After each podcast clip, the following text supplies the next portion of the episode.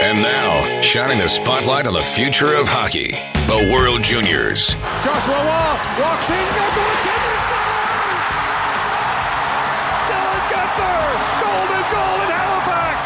Major Junior. This is Logan Stankoven. I play for the Kamloops Blazers. Hey, it's Matt Potter from the Guelph Storm. This is Axel LaRue from the Halifax Moosehead. Nathan Gaucher. I play for the Quebec Remparts. Hey guys, this is Ty Nelson from the North Bay Battalion, and this is the Pipeline Show. NCAA. This is Ryan McAllister for the Western Michigan Broncos. This is Wyatt Kaiser from Minnesota Duluth. This is Brock Faber from the University of Minnesota. The NHL Draft. This is Adam Fantilli of the University of Michigan. This is Ryan Leonard. I play for Team USA. I'm Nate Danielson of the Brandon Wheat Kings. My name is Adam Gajan. I'm playing for Chippewa Steel. Hi, I'm Christian Sochin. I'm with the Seattle Thunderbirds. Hey, this is Jacob Fowler, goaltender for the Youngstown Phantoms. I'm Connor Bedard for the Regina Pats, and this is the Pipeline Show. And more. Brandon! This is the Pipeline Show. All right, welcome to another episode of the Pipeline Show. My name is Guy Flaming. Pleasure to have you along this week. Whether you downloaded this week's episode via Spotify or Apple Podcasts or iHeartRadio or wherever you get your podcasts from, perhaps you're listening in via Edmonton Sports Talk, which is on Saturdays and Monday evenings if you are a listener of this show via edmontonsportstalk.com. Great job building Edmonton Sports Talk by a bunch of my old colleagues at uh, TSN 1260. Have a loaded show for you this week. I'll let you know what the guest list looks like a little bit later here in this opening segment. But of course, a reminder the program is brought to you by Wilhauk Beef Jerky. You can't win friends with salad. It's Alberta's best beef jerky, and it's available in three Edmonton and area locations in Leduc, in Spruce Grove, and in West Edmonton Mall. Trust me, your taste buds will thank you for it. Get some beef jerky. Do it today. If you happen to be in Western Canada but not near Edmonton, go to wilhaukbeefjerky.com. Any order, any size, anywhere in Western Canada, they will ship it to you. Let them know the Pipeline Show sent you. It's a big show this week with four guests, but before we can get to the meat of the show, let's get through the news and notes here in this opening segment. We'll start with the CHL's top 10 this week. Baie-Comeau has reclaimed the number one spot, pushing Saskatoon down by one. The London Knights hold steady at three. Prince George is up to number four this week. The Saginaw Spirit are five. The Drummondville Voltigeurs from the Q are in sixth place. Portland and Everett hold steady at seven and eight. The Swift Current Broncos enter the picture at number nine, and the Rouyn-Noranda Huskies get back to the top ten in that final number ten spot. Now that the calendar has officially uh, flipped to March, going to start seeing some CHL signings of the 2003 born group of free agent players out of the Canadian Hockey League. If you're wondering why March 1st seems to be a unofficial starting point for a like a window opening up, it kind of is. If teams want the contract to start in 24-25, so next season, then it is March 1st.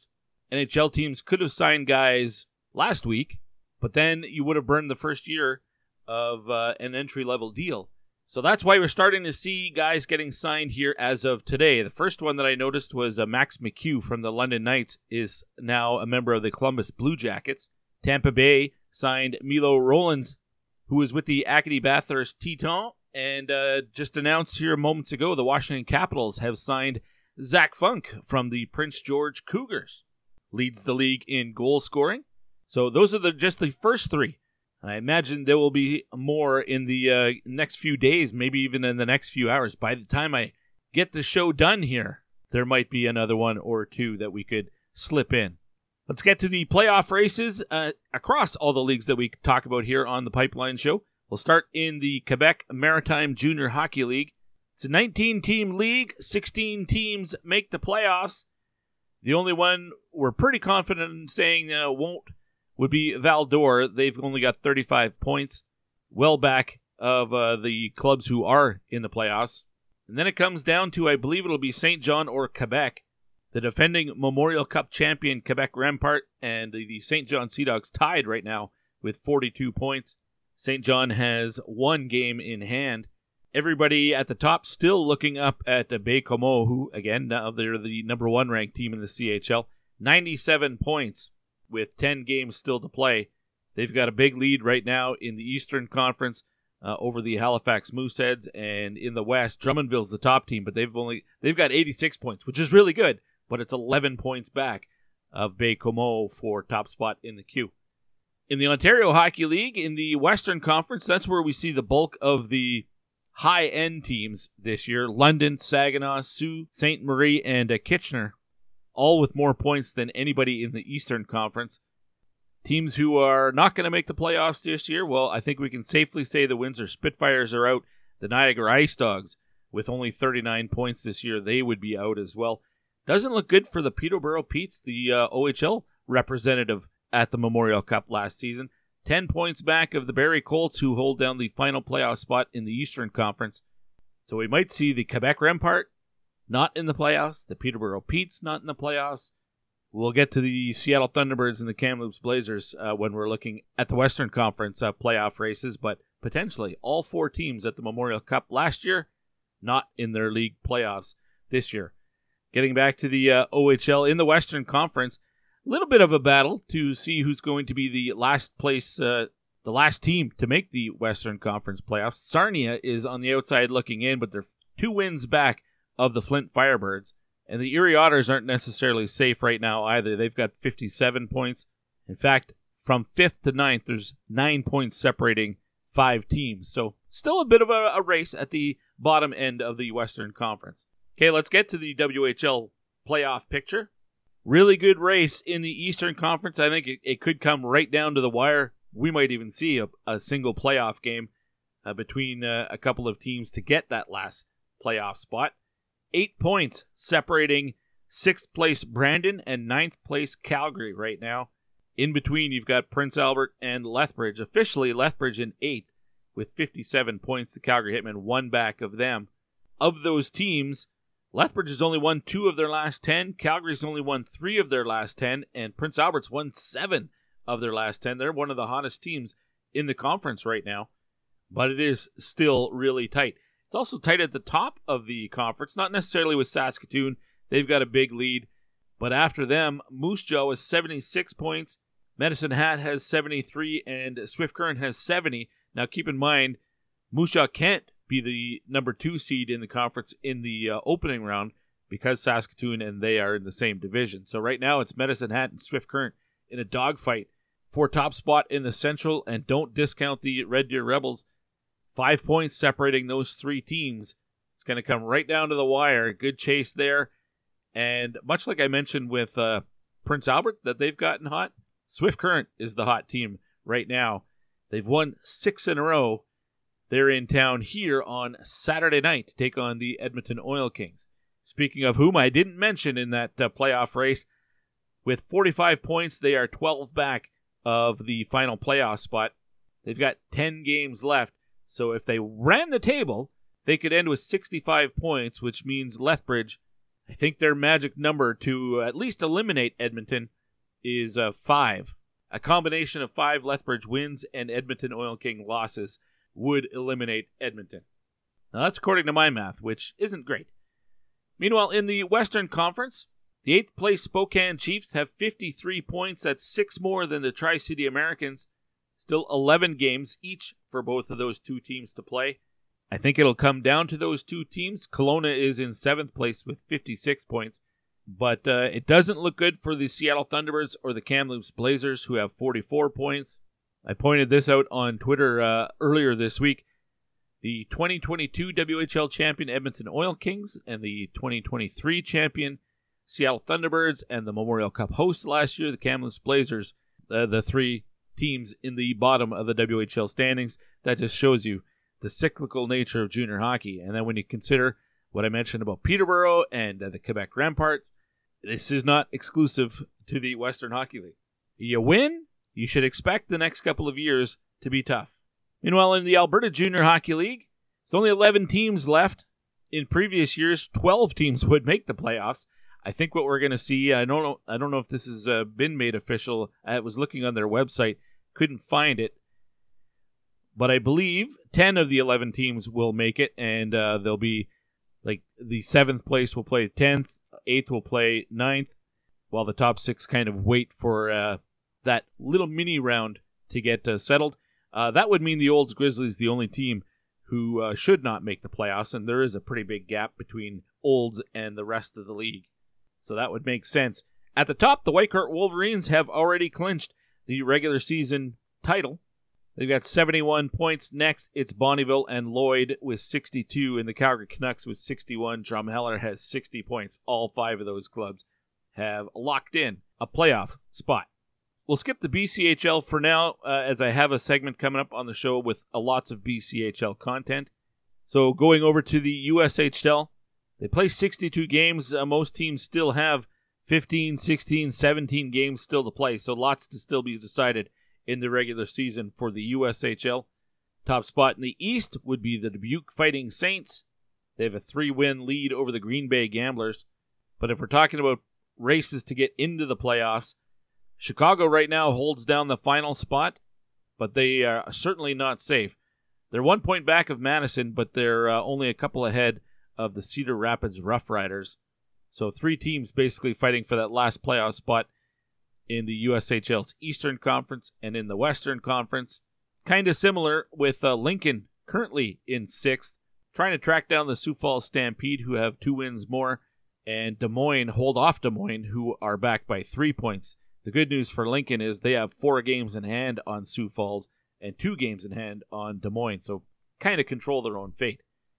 Your top 20 in Division 1 men's college hockey, it's a unanimous choice as the number one team right now. That would be Boston College.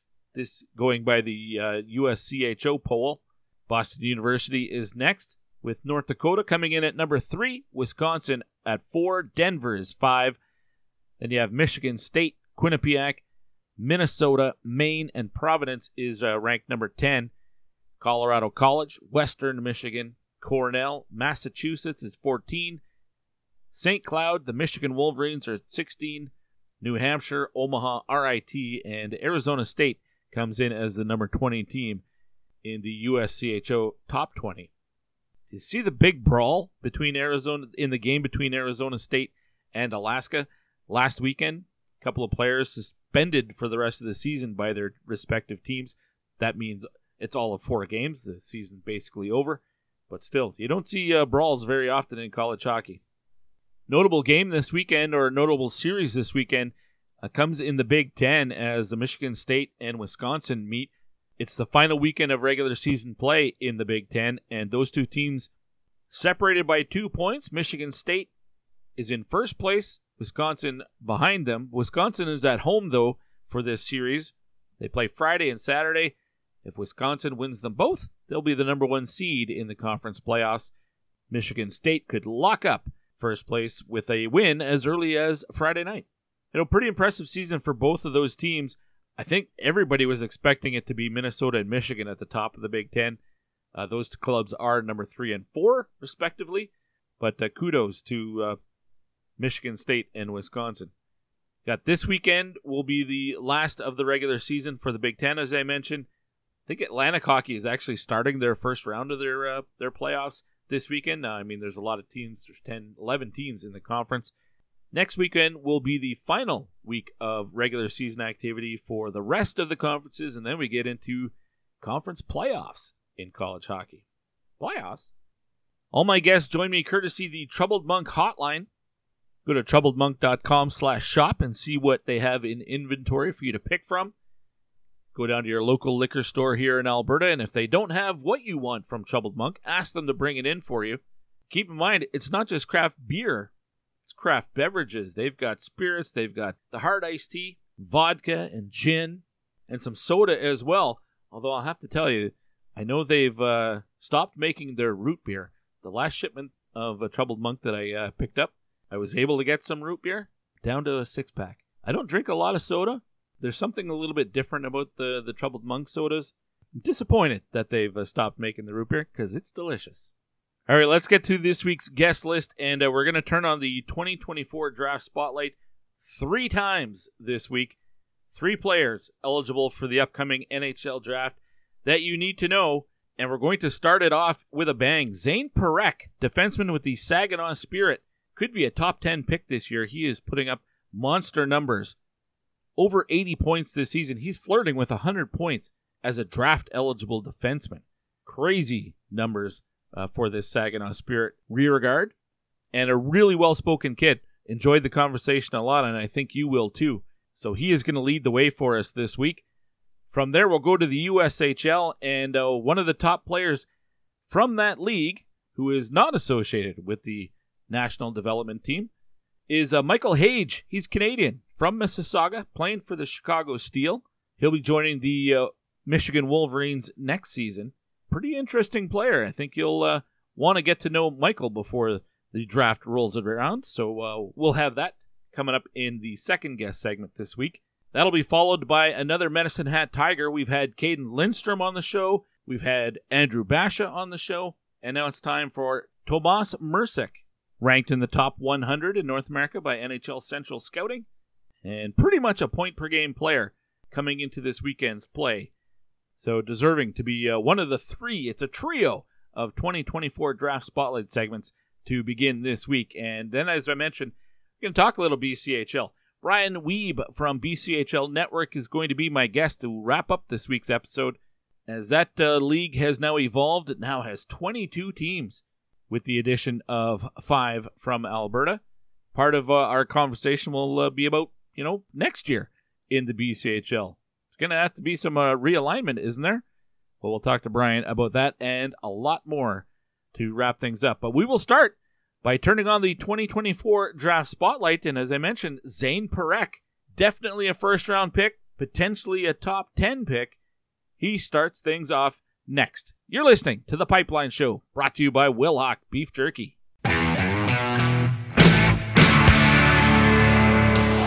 And Athanasiou on the one timer fired it off the end boards. Here's Ekblad again, takes the shot, scores! A four goal night for Aaron Ekblad! Hi, it's Aaron Ekblad from the Barrie Colts, and you're listening to The Pipeline Show.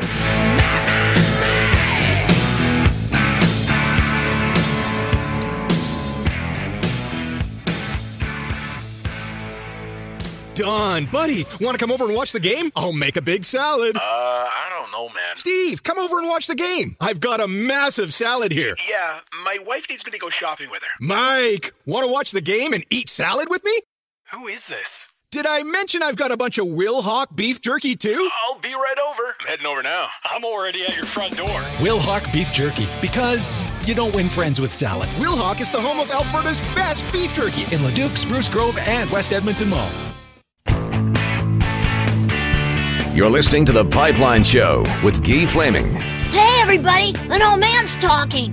Hey, we're back on The Pipeline Show with Guy Flaming, and we are going to turn on the 2024 Draft Spotlight and get to know another player that's eligible for the upcoming NHL Draft. We're going to do that three times in this week's episode. Uh, reminder, though, the program brought to you by Wilhauk Beef Jerky. It's Alberta's best. You can get it in three Edmonton and area locations. Unfortunately for my next guest, uh, he's too far away. You can get it shipped anywhere in Western Canada, but not to Saginaw, Michigan, as I'm pleased to be joined. I've been looking forward to this conversation uh, for a, a, few months now. Uh, Zayne Parekh of the Saginaw Spirit, my guest. Uh, Zayne, welcome to the program. How are you? I'm good, thanks. Thanks for uh, bringing me on. Well, I appreciate you making time. Like as I mentioned before we started recording, I, I have to think you're getting uh, swamped with interview requests. You are having a an absolute monster year. Everybody has you ranked as a first round pick. Most people have you in the top 15 or top 10. Uh, this has been a huge year for yourself. Yeah, yeah, it's been fun. I mean, um, you know, I, I I'm kind of getting used to it now, and um, it's been a good year for me and, and the team. I'm, I'm having fun. Well, let's talk about the team. And uh, right now, you're in a dogfight with the London Knights for top spot in the uh, not just the Western Conference, but the entire Ontario Hockey League. Uh, you're eight and two in your last ten, just coming off a, a big overtime victory, and you scored the OT goal. Sick goal, by the way. I just saw the clip of that uh, earlier today. It's the the play of the week uh, for the CHL. Everything right now is exciting. You got the Memorial Cup coming up uh, in a few months as well. I mean, it's just a huge year. But what's the the the mood like in the dressing room right now? Oh, it's it's good. Uh, I mean, we got a good group. We're we're tough on each other for sure, and and we expect a lot of ourselves. But um, you know, I think we're in a good spot right now, especially coming off a win like that where um, we dominated most of the play, and and you know, I think it's only up from here. The start of the season was a little bit different. I, th- I think it was a bit of a sluggish start for the Spirit uh, at the beginning of the year. Teams made a lot of changes over the course of the season, as most Memorial Cup host teams do. Uh, what's changed for for the club? You know, it, it was it was a tough little stretch there. I think we started um, four and eight maybe, but uh, I don't know. I, I think it was just one of those things where where we started really slow and and it took us a little bit to find our identity there. And um, I mean, we I think we're starting to come into that now, and, and um, teams are starting to understand that we're we're a tough team to play against, and uh, and that we're the right team to to host the Memorial Cup. I love it when a player brings up team identity. I'm going to ask you, what is the team identity of this club? You mentioned tough to play against. What does that mean? Yeah, yeah, we're. I think we're a tough team to play against. I mean, um, we we in our in our identity we we want to play fast and uh, have a lot of possession entries and um, make a lot of plays. Like we're not a simple team where we're off the glass and out. Like we as a group want to make plays and we have the skill to do that. And um, it, it benefits you as a player for sure and and definitely your development. But uh, it's, it's been great for this team. For yourself, uh, Zayne, uh, 37 points last year as a rookie in the OHL. You had 21 goals. I mean, those are really impressive numbers. Uh, but you've got 28 goals and 81 points, and you've only got 55 games under your belt. We still got two or three weeks left in the regular season to go. Be honest, are you surprised at the numbers that you're putting up this year? Honestly, not really. Um, you know, I, I, I set challenges for myself at the start of the season, and um, even last season, I, I kind of set a set a goal for myself, and I guess I overachieved a little bit, but um, I got high expectations for myself, and I got a great support staff and coaching staff around me, and and a great team around me, so it makes it super easy. I'm curious if your defensive partner has the same guy all season, uh, because we mentioned there's been a number of changes to the roster over the course of the year. Um, so has that changed up a lot, or or have you been with the same person? Yeah, it, it's been weird. I mean, last year I was with the same person the entire year, which was Mitchell Smith, and this year it's been kind of different where um, he moved on, and um, you know I'm trying to gel with someone new, and and I've had a couple different D partners to be honest with you. Um, so kind of finding what works and uh, getting to play with everyone's been fun. But um, I mean, last game I played with Denicio, and and I thought we played well together, and before that I was playing with Hache, um, and, and I think we do a good job together. So um, I think we're pretty versatile in that area where, uh, as a decor as a whole, like uh, no one has a problem with playing with another guy, and mm-hmm. if we make a switch, it, it's easy to adjust. Yeah, veteran team now. Yeah, guys who have been around and played with a lot of different players for sure. Uh, without naming a name, is there a style of defenseman on your team that fits best with you, like to to go with your game, where the two of you just work really well to each other?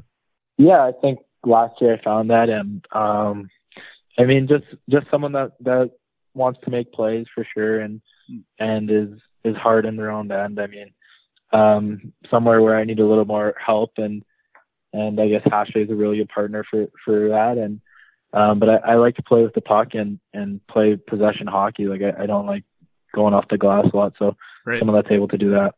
Zayne Parekh is my guest, defenseman with the Saginaw Spirit. Uh, Zayne, the this show, the Pipeline Show, it's a junior and college hockey show. So my regular audience, gotcha. many of them will know about you already. They'll follow the Ontario Hockey League, uh, but there'll be a lot of casual NHL fans who might tune into this segment specifically because you're such a, a highly touted guy for the NHL draft. Those people, they might not care about junior hockey at all. Mm-hmm. Uh, so we can't assume they know about you at this point. So maybe for that portion of the audience, Let's start at the beginning. Uh, where'd you grow up? What do you call hometown? Uh, hometown's Nobleton, Ontario for me. Um, grew up there my whole life pretty much now and um, spend all my summers there. Uh, when did you start playing hockey? Do you remember how old you were? I started skating like around two, two and a half. Wow. And then um, probably got into organized hockey around four or five and and went from there. Okay. Who got you into hockey at such a young age? my dad, my dad, um, I guess he, he fell in love with it just watching. Uh, he never played, but it's kind of one of those sports where you could play all year round. And, mm-hmm. um, he was big on that and, and he pushed me into it. Have you always been a defenseman, Zayne, or did you try forward at, at some point, or heck, even throw the pads on?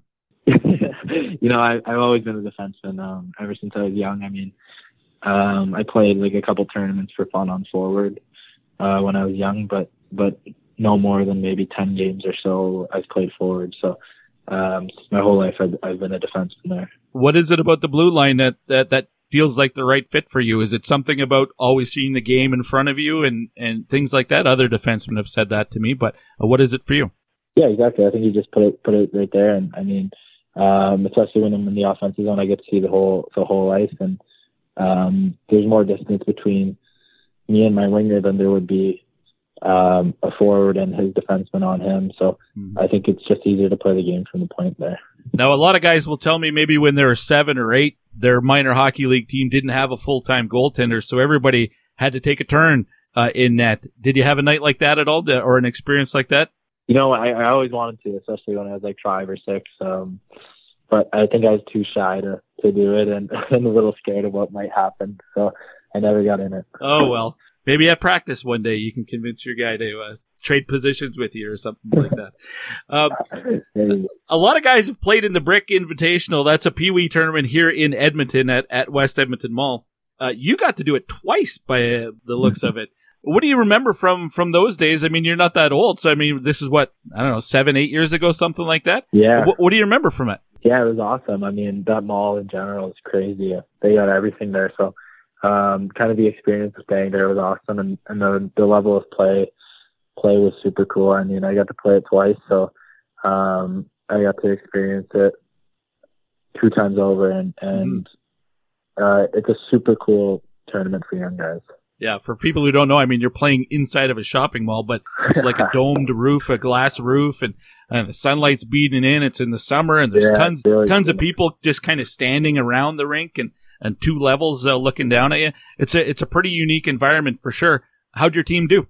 Um, so the first year I played with the 05s, we won it all. Um, I forget who we beat in the finals. Might have been Team Alberta or or something along that line. But uh, and then the second year, I think we lost in the semifinals there. So it would have been nice to go back to back, but it yeah. didn't end up happening.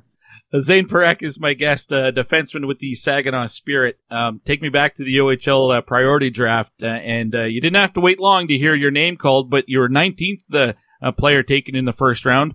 Uh, how'd you feel about that? Did you expect to go earlier? Is that about where you thought you'd go, or was that a surprise that you were in the first round? You know, it's it's different. It's weird with the OHL draft because you kind of um, leading up, you kind of know where you might end up, and um, you know, I thought I during the season I might have went higher than I did, but um, I mean, it worked out perfectly because I wanted to be in Saginaw, and that was a top destination for me, and um, I was super happy. And, and I remember on draft day, hearing my name called was was um, super cool, and getting to talk to the GM and, and their coach there. So uh, it was a great experience all in all. All right, I have to ask you, why was Saginaw your preferred destination? I mean, is it some people would hear you say that and say, "Well, he's just that's lip service because that's where he is," but is that serious? Like, why was Saginaw the place you wanted to go?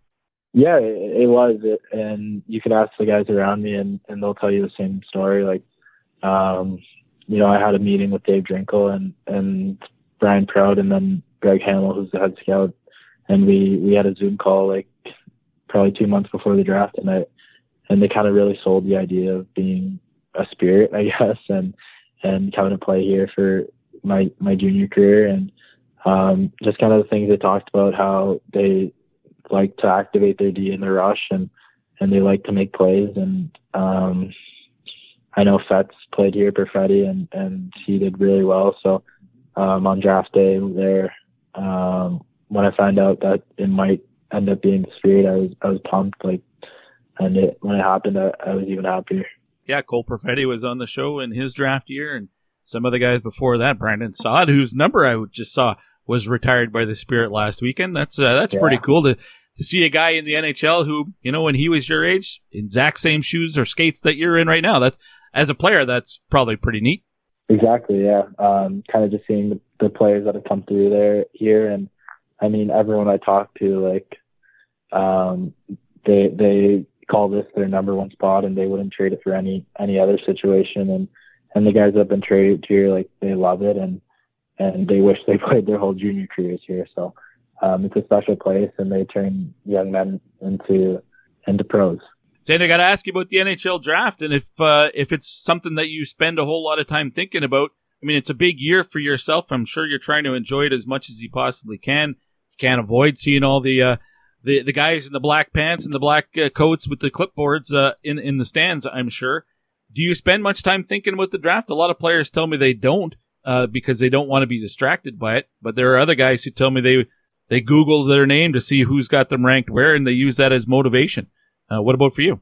Yeah, for sure. I mean, uh, if I, I feel like some of those guys might be lying to you there, and um, I mean, you you're kids, so it's tough not to see some of the stuff you do, and um, 100%, it, it's a it's a way to kind of motivate yourself, and I mean, I think it sometimes it can be distracting too, and and you know, um, at the start of the season, I definitely looked at it a little too much, and and maybe the past two months, I really haven't thought too much of it. So um, it's kind of been normal to me now, and and I guess when you're going through it at first, you you don't understand like how much it can really distract you, and and um, but now it's really normal to me, and I and I rarely check kind of what's going on. Well, you know. Everybody has you ranked in the first round. You got to play in the Hlinka Gretzky Cup, and that that always means, or usually means, you're going to get drafted uh, fairly early in the draft. So getting drafted is not a question. There's no pressure in that regard. But who drafts you and and what point of the draft? That's still up for grabs. Does it matter to you, or I mean, are you one of those guys who wants to be number one overall if possible, uh, or is it more about you know what you get drafted? That's great, but then the real work starts. Yeah, for sure. I mean, it, it would be super cool if I you go first overall, but you know, it, it's probably not the most realistic thing for me. But right. um, for me, it, it doesn't really matter what pick I am, and and even if it's later and and where I'm projected, then it, it won't matter. It's like you kind of for me, it's just finding a team that that really wants you and really likes the way you play, and and at the end of the day, you're 15 years down the line, you're not going to be looking at what draft pick you were, but kind of the career you had and and maybe the accomplishments along the way. So um, the real work really starts after you get drafted. Well said. I mentioned those casual NHL fans who might be listening right now that have never seen you play. While I have you, can you give us a self scouting report? Because we can look at the numbers and they're ridiculously good, but stats don't always tell the whole story. So how do you describe yourself as a player?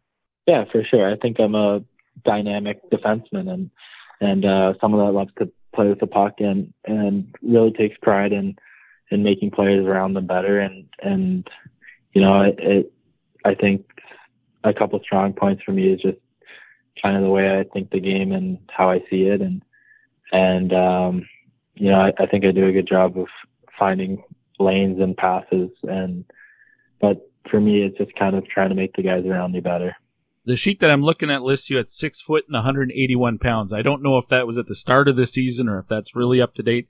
Uh, what are you at right now? Uh, same height, um, a couple pounds down, kind of around the 178 area there. Um, but looking to put on some more weight this summer. Yeah, well, that'll come naturally anyway. By the time you're 23, you, you might be 200 pounds. Who knows? But do you think you've topped out height wise? I mean, you maybe you're maybe you'll still get to six two or something, but probably at this age you're not going to be like suddenly six five. I, I'd hope I have another inch, but it's it's one of those things where um, it's tough to tell, and and uh, I, I couldn't really tell you if I'm going to keep growing or not, but I, I'd I'd love to keep growing. Well, for the style of the game that you played, this is kind of the right size, isn't it? Yeah, for sure. Maybe another inch would be perfect, and but you know I, I like to be quick and and deceptive, so um, I, I guess you're you're right there, and, and it's a good height for me. Well, what do you like to do away from hockey, Zayne? In the off season, when you're not training specifically for hockey, what do you what do you do just to unwind and relax? Yeah, I I love spending time with my family. Um, but you know, I, I'm a really big golfer. Um, love to golf, and I I know that's kind of what every hockey player is doing now. But mm-hmm. um, I, I think it's just a good way to kind of spend time with your family and friends and um, get away from all the distractions and maybe even get off your phone for four or five hours. So yeah, it's been perfect for me. Do you have a big family? Uh, you know, yeah, I, I got two brothers and, um, uh, my dad has, I think five siblings there and my mom has another sibling on her side. So pretty big extended family. Wow. Your brothers play too? Mm-hmm. Yep. oldest brother's playing at Utica, like Utica University, and then okay. my middle brother's committed to Bemidji State, so he's going to go play in Minnesota next year. Oh, interesting. Had you, was uh, playing college hockey uh, at one point intriguing to you? Like, did you consider going the NCAA route as well? Yeah, it was definitely in the back of my mind, and um, something I I looked at, and uh, ultimately came to want to play in the OHL just because of the kind of you get more games in, and and instead of playing 30 games, you're playing probably close to 80. Yeah. So um, uh, it's just kind of a lot different for your development. Yeah, even more games with playoffs, and when you're hosting the Memorial Cup, you could get closer to to 100 games uh, when it's all said and done this year. Exactly. Um, before I let you go, I got to ask you about the Memorial Cup and what that experience is. I imagine you're all looking forward to it. I'm sure the city of Saginaw is embracing it, or will be by the time it rolls around. What's going to stand out the most about it for you? What are you looking forward to the most? Um, I think the thing I'm looking forward to most is kind of uh, I guess playing the other leagues and playing those different teams. But you know, I don't think about it too often, and and um, sometimes I wish. I mean, not to sound, um, I guess ungrateful, but you know, I, I I'd rather go through the front door and win the OHL championship than sure. than be just the host and losing maybe the first or second round there. So. Uh, really eyeing up these playoffs as we go down the stretch and kind of just thinking about how to put wins together here. Well, OHL playoffs are going to be exciting. The the Western Conference really tight at the top. Uh, it's not going to be an easy path, that's for sure. Uh, Zayne, listen, I really appreciate your time. Thank you so much uh, for um, being available for the Pipeline Show. Really enjoyed the conversation. Uh, best of luck uh, to you and the Spirit the rest of the way, and whatever happens in the draft. I hope we can chat again one day. No problem. Have a nice day. There's Zayne Parekh of the Saginaw Spirit, who is, uh, as I mentioned at the start, just having a monster season uh, for the Saginaw Spirit. Everybody has him ranked as a first rounder, no question about that. It's just a matter of when in the first round he's going to hear his name. Some people have him in that 10 to 20 area, some people have him in the top 10. What about you? Let me know on the old Twitter machine at TPS underscore Gee. A big shout out to uh, Dylan Clark, the uh, voice and communications guy for the Saginaw Spirit, uh, for putting that interview together. I really appreciate that, Dylan. Great call, by the way, on the overtime winner uh, that uh, Zayne Parekh scored a couple of games ago. You know those promos that I uh, put together of the guys, hey, it's Zayne Parekh of the Saginaw Spirit. This is the Pipeline Show. Did that with Zayne, and we'll definitely be using that clip for that promo. Next up, we're going to keep the spotlight turned on, the draft spotlight, and uh, we're going to shine it towards the Chicago Steel, another Canadian, another Ontarian. This time, it's Michael Hage, who's having a strong season for the Chicago Steel. We'll get to know him next. You're listening to The Pipeline Show, brought to you by Wilhauk Beef Jerky. Adam Fantilli spins a pass, though. Samuel Samoskevich up tie, scores! The Stingray in overtime, up high. Pierce is won by Corpy, and Chicago wins a thriller. Four to three. Mackie Samoskevich, welcome back, Stingray. Hey, this is Mackie Samoskevich from the Chicago Steel, and this is the Pipeline Show.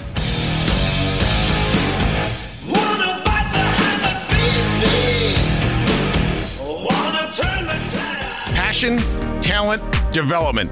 NCAA hockey offers all that, and its players graduate at a 93% rate. Trevor Zegras. And they score on the lacrosse move. Jake Guentzel. Guentzel banks it towards the goal. He scores. Cale Makar. Cale Makar. He scores. Stars on campus before the NHL stage.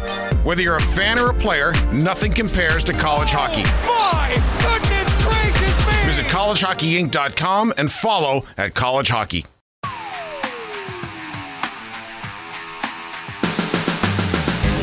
You're listening to The Pipeline Show with. If one of y'all says some silly ass name, this whole class is gonna feel my wrath.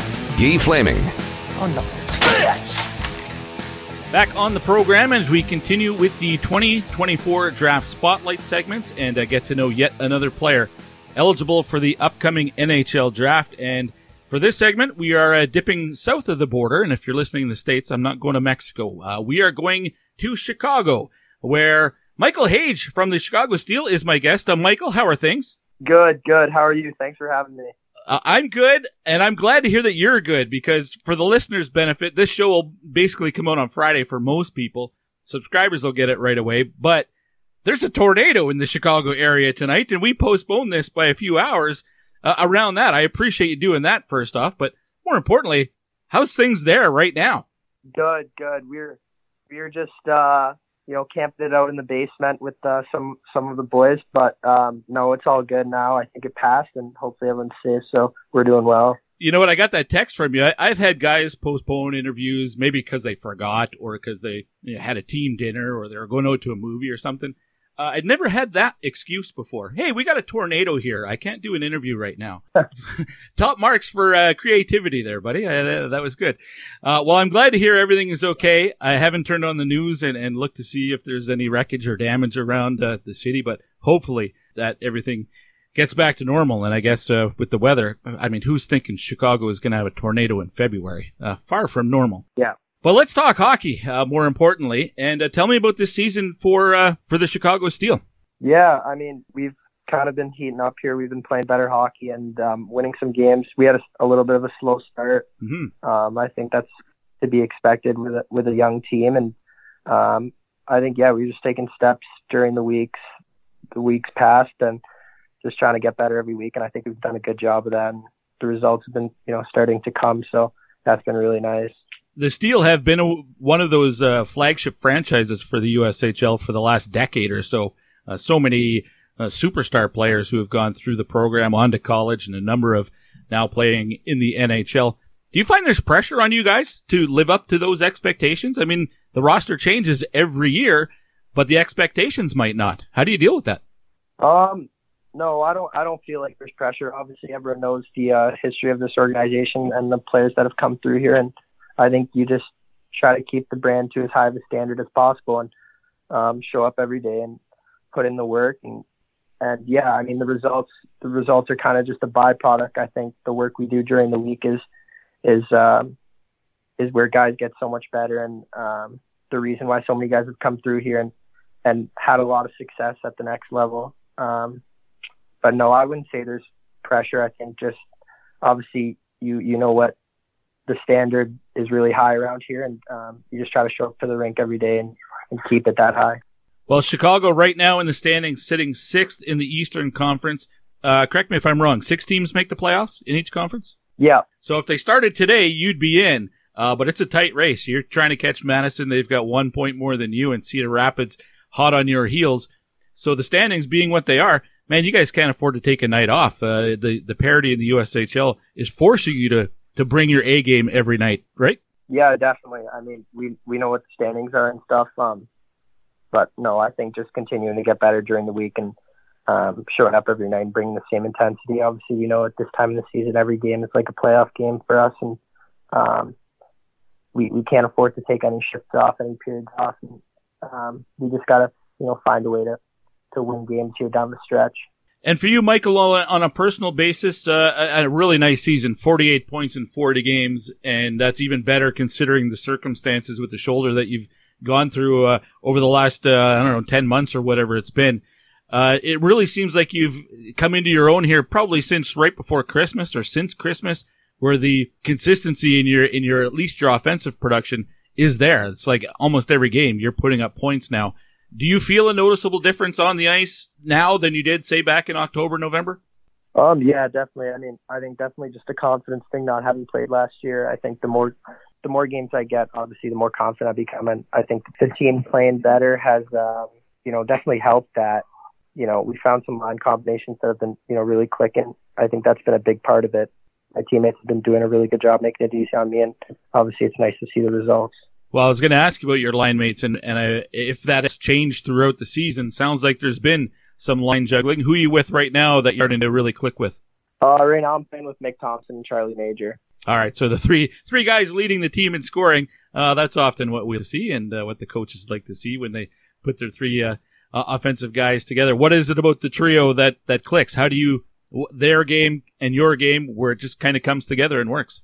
Being three guys that um, you know, are creative, see the ice the same way. And uh, I think we're all pretty good skaters, which, you know, makes the game easy on all of us. And we all want to play a skilled game. So it's it's it's just kind of reading off of each other, and it's been fun.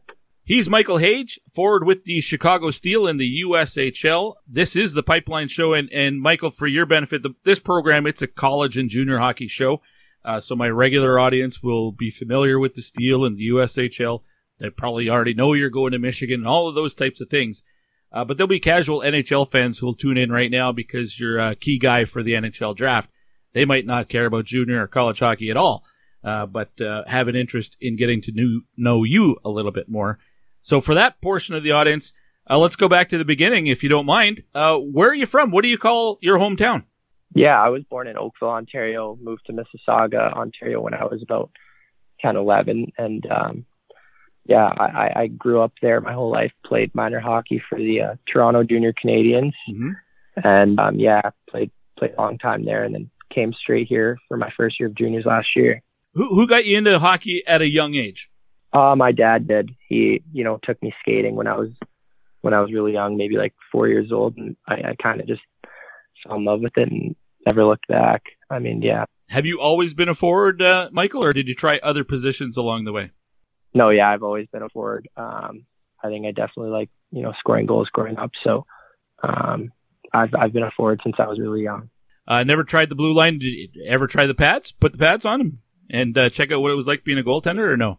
Honestly, maybe a couple times in house league, I, I might have thrown on the pads. There's a rotation. Yep. Everyone had to play goalie once in a while, so I didn't like it too much. Uh, it's definitely it's tiring, and I didn't enjoy it as much as I like players. So I I, I kind of let it be a one and done thing. Yeah, it's funny. The really offensive guys who like scoring goals don't seem to like playing in net for some reason. Uh, go figure. No, definitely. Michael Hage is my guest uh, here on the Pipeline Show. I didn't plan this ahead of time, but I had a conversation with a former teammate of yours earlier today, who's also draft eligible, uh, about playing in the Brick Invitational Tournament. That was uh, Zayne Parekh, the defenseman uh, playing in in Saginaw. What what do you remember from the Brick Tournament? You played that year as well. I believe you led your team in scoring. Uh, he was there twice. He said the first year his team won, the second year lost in the semifinals. Which which of those two years was your team?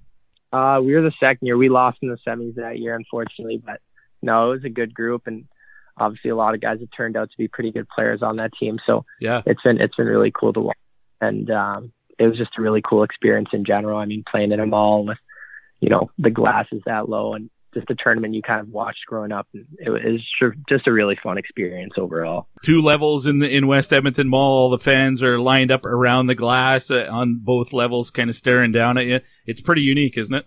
Oh yeah, it's electric. I mean, as a kid, you you that's the NHL for you. It's uh, as cool as it gets for a ten year old playing hockey. So um, it was definitely a really fun experience for me, at least. All right, well, uh, take me to uh, how you got from Mississauga to Chicago. I know you were drafted by the Kitchener Rangers in the OHL and in the first round, pretty early in the first round, ninth overall pick uh, in 2022. But have you always known that you were headed to college? Um, no, I wouldn't say so. I wasn't really sure at the start of my uh, U16 year, but um, I think once I came and skated in Chicago, I, I really enjoyed it and um, loved the way that they did things here when I skated here for a week. Um, the way they were, you know, developing guys during the week, doing skills, working out hard. Um, and uh, I think after that week, I kind of knew that I wanted to come here. I wasn't sure if I was going to go to college or not, but um, you know, it gave me an opportunity to keep all my options open. I, I, I did that, and I really enjoyed it. So, um, I, and then after that, I came here last year, looked at some schools, and I, I think I you know, really like the the atmosphere at college hockey games. Um, sure. Obviously, you get an education at the time, and um, I didn't really want to go back to major junior after that. What was that a hard conversation to have with Kitchener after they draft you that high? I'm sure they expected that you were coming. Uh, maybe even had talked to you before the draft. I don't know. I kind of talked to them about that. I told them I was going to Chicago before the draft for for my first year, and then I was going to see what I was going to do, and okay, they were okay with that. And um, yeah, I mean, obviously making the decision to go play college, you know, um, was I wasn't sure if that was going to be the plan or if I was going to end up back in major junior eventually, but that ended up being the uh, the end result. And I mean, yeah. So, but I had let them know before the draft. So. Well, it makes sense, and not a surprise, really. A, a Chicago Steel player going to Michigan. Uh, the the pipeline there from the Steel to the Wolverines the last few years has been pretty obvious. Did that have anything to do with it? Could you talk to former Steel players about their experience there, or was just uh, that program uh, kind of always on the, on the radar for you? Yeah, I mean, you definitely hear about the guys that have been there and came through here and had success at Michigan, but no, I would say it was it was just my decision. I think when I went to see it, it was a pretty awesome atmosphere watching a game there. I don't think there's really anything like it in college hockey, and um, yeah, obviously it's nice knowing some guys that have been there and it's close to home. Um, easy for you know my family to come watch me, that kind of thing. But mm-hmm. no, it definitely came down to you know what I liked most, where and where I wanted to be for for a couple of years, and and um, yeah, I think that's that's the spot that I liked the most when I when I looked at schools. I'm looking at your bio page on Elite Prospects right now. It says you're going to Michigan in the fall of 2025. I don't know if that's accurate. If it is, where are you playing next year? Back in Chicago? No, I'm going in next year. Okay. That's what I thought. All right, perfect. Uh, before you get there next fall, then, are there things in your game right now that you know you have to really focus on to be ready for that big step up to collegiate hockey? Um, I think obviously strength is a huge part of it. You know, you're playing against older guys and guys that have a lot of experience in that in that league and in the NCAA, and it's it's playing against grown men. So I think just continuing to get stronger and you know being hard to play against. Um, you know, working on my puck battles and just taking care of my own zone obviously is, is a big part of it going into a, a different level of hockey. You need the trust of your coach. So um, I think just continuing to uh, you know work in the gym and um, work on being hard to play against on the ice will really help me when I make the jump. Uh, we're going to ask you about the draft a little bit now. Uh, and anytime I get a draft eligible player on the show, I ask them how much they think about the draft because I know it's, I mean, it's circled on your calendar. You've been looking forward to this year for a long time, I'm sure. But now that it's here, do you try not to think about the draft because you don't want it to be a distraction? Or, I mean, there are a lot of players who tell me if that they might Google themselves to see where they're ranked by certain publications or, or scouts, and they use that as motivation. What about for you? Um, I mean, I, I would say I would try. I try. I you obviously hear about it and it's something you dream of as a kid, and um, it's always been a goal of mine. But um, I think for me, I try to you know stay away from that stuff and just focus on what I can control, and that's that's obviously my play. And um, I mean, during the week and on the weekends, I'm just trying to find ways to be better and um, and just perform to the best of my abilities. Um, because I mean, I don't think for me looking at certain things on online and that type of thing is going to help me that much. So I just try to, you know, find ways to be better during the games and um, whatever happens will happen. But yeah, you definitely think about it mm-hmm. quite a bit. I mean, as a kid, you you dream of getting drafted to the National Hockey League, and um, you hear about certain things and guys going through it before you hear and how how cool of an experience it is. So yeah, you definitely think about it, but um, try not to let it, you know, take over your whole mind when you're playing. And it's just hockey at the end of the day. So, yeah, you said, like you said, you hear about it. I mean, everybody seems to have you ranked as a uh, a probable first round pick at this point, but you try not to let that bother you, and you you don't want to get your head too big, and you, you want to focus on what you can control in the here and now. Is that right? Yeah, exactly. I mean, obviously, everyone's going to have their own opinion on you, and um, that's great. But um, at the end of the day, what I can control is, is, my play on the ice during the weekends and just helping my team win. And um, that's what I try to focus on. I, I don't want it to, you know, get in my head whether people have me higher, or have me lower. Right. Um, you know, for me, it's all about continuing to get better, and because obviously it's a long ways away. Uh, well, I mentioned those casual NHL fans who might be listening and who have never heard of you or never seen you play. Uh, can you give us a bit of a, sc- a self scouting report uh, for the benefit of those people? Uh, they might look up the stats, but those numbers don't always uh, paint the whole picture. So, uh, how do you describe yourself as a player? Yeah, I would say I'm just a, a highly dynamic, um, 200 foot centerman that's really creative and and um, a smooth skater. And I'm just a guy that's you know trying to make everyone on the ice around me better by using my skill, my speed, and I think I'm a guy that's not afraid to make to make nice plays and creative plays. So I would say that's how I describe my game. At the same time, being a guy that can be relied upon in any situation in a game. So yeah. 23 goals, 25 assists right now as we're speaking. Do you see yourself more as a shooter or the setup guy? You kind of mentioned playmaking, so is that does that come first for you, or is that more natural? Yeah, I would say I've always been kind of a more of a playmaker, but you know, I, you play with different guys and different situations. Some guys shoot the puck more, some guys are more of playmakers, but I think I could definitely do both, and I think I have a pretty good shot, and I could finish from different areas on the ice. So I, w- I would say a good mix of both, honestly. That's nice to have. Uh, Michael, what do you do away from hockey when you go back to Ontario in the off season and you're just trying to relax with your buddies and, and get away from the game a little bit because it can't be hockey 12 months of the year. What do you like to do? I golf a lot in the summer. Um, I think it's a good way for me to get away from the game and just enjoy my time with some friends. And obviously, when the weather's nice, it's it's it's really relaxing. You know, just playing some music and and golfing with uh, some of my buddies back home. And um, I mean, other than that, usually training and being in the gym during the summer. But mm-hmm. it's it's always nice to get on the golf course when you ha- when I have some free time. Well, whenever I get a golfer on, I have to ask them what their favorite course is, and it doesn't have to be a world famous one. Could be your local community course, but where do you like to get out and play the most? Where you you feel like you have the best rounds? Um, for me, I would say it's Hidden Lake Golf Course. It's in Burlington, just because I got I had a hole in one there, so ah, that's nice. gonna be my my favorite for a while. Well, you must live on that one. Hey, hole in one. How how far was the hole? Par three, I'm assuming, but like, uh, what how di- what was the distance? The par three, it was like 145 yards. Perfect, dialed it in. What what's that? A pitching wedge for you, probably? Yeah, I hit my approach wedge. I kind of landed it a little short, but no, um, it was it was it was a pretty electric moment. Do you have a good view of it where you can see it? It's you said it lands short, but then all of a sudden it just sort of drops. Yeah, the tee box was kind of a little bit elevated, so we got to watch it. It, it landed. It looked like it was straight at it the whole time. Took two bounces and dropped, and we kind of, I, I kind of knew it was in from from the start. And mm. I was playing with two of my buddies, and and they said it was in. So we had we had a pretty good idea that it was in right away.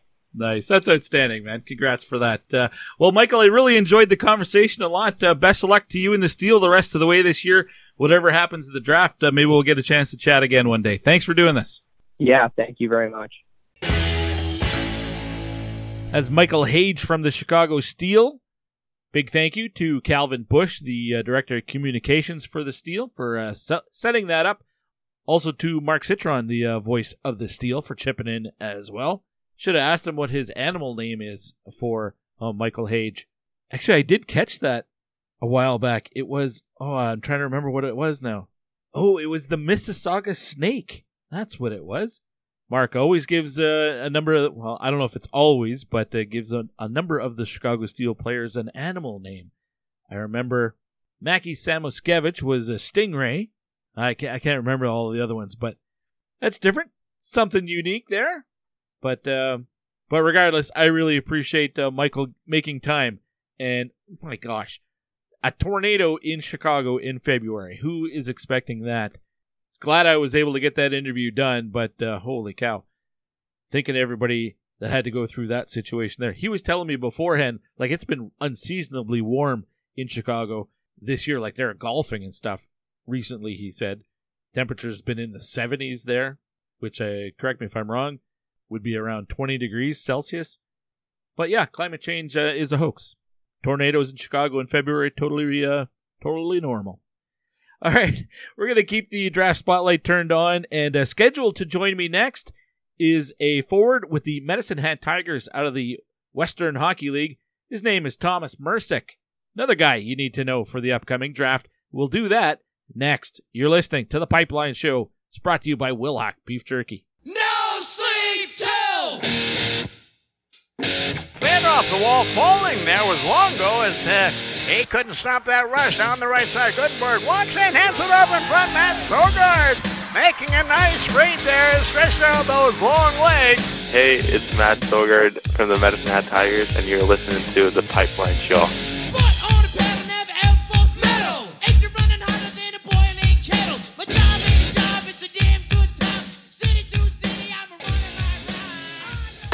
Oil Kings are Edmonton's first choice for family fun. Your Edmonton Oil Kings are back in the thick of it, taking the WHL by storm. And you can be right there cheering them on. Great family entertainment starts at just $20 a seat, or never miss a game with season seats as low as $9 per game. Thrilling Western Hockey League action, amazing theme nights, and special price kids' food combos at every home game for $10 or less. The entertainment value is king sized. Secure your seat for the next action packed, exciting Oil Kings home game today at oilkings.ca.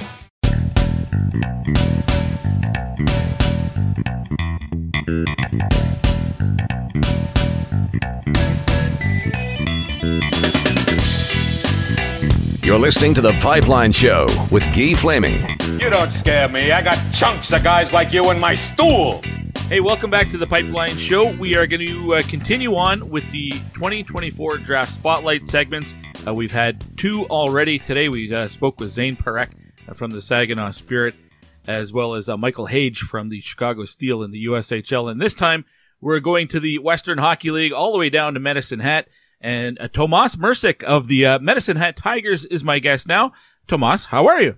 I'm good. How are you? I appreciate you making time like this. I'm doing well, uh, but my uh, my life not as exciting as yours right now. Being a draft eligible player, playing on one of the uh, top teams in the Western Hockey League. So, how would you sum up the season to this point? I mean, you're sitting at the top of the division, the Central Division in the WHL, but it's it's a tight race. I mean, you're getting pushed from behind. You can't afford to take a night off. What's the mood like around the dressing room? Yeah, I think uh, I think the mood's been pretty good. I mean, past couple of years we haven't been the greatest, but I mean this year I think we've had a lot of guys step up, and I think we've been a pretty resilient group during the year, even though we've had quite a bit of injuries, having some top end guys out. But I think we've done a good job, kind of just staying together and sticking with it. I think you guys are uh, sort of like the inspiration for a lot of teams right now. Two years ago, dead last in the league. Last year, you make the playoffs, which is an incredible bounce back from being the last place to making the playoffs. And now you're contending for the uh, the top of the division and one of the top teams in the entire league. Uh, that's a really quick turnaround. Now, youth is being served in Medicine Hat. A lot of your top players are all youngsters like yourself. That, that's got to be a pretty cool feeling to know that, you know, if you guys are all together for the next couple of years, this is going to be a juggernaut club.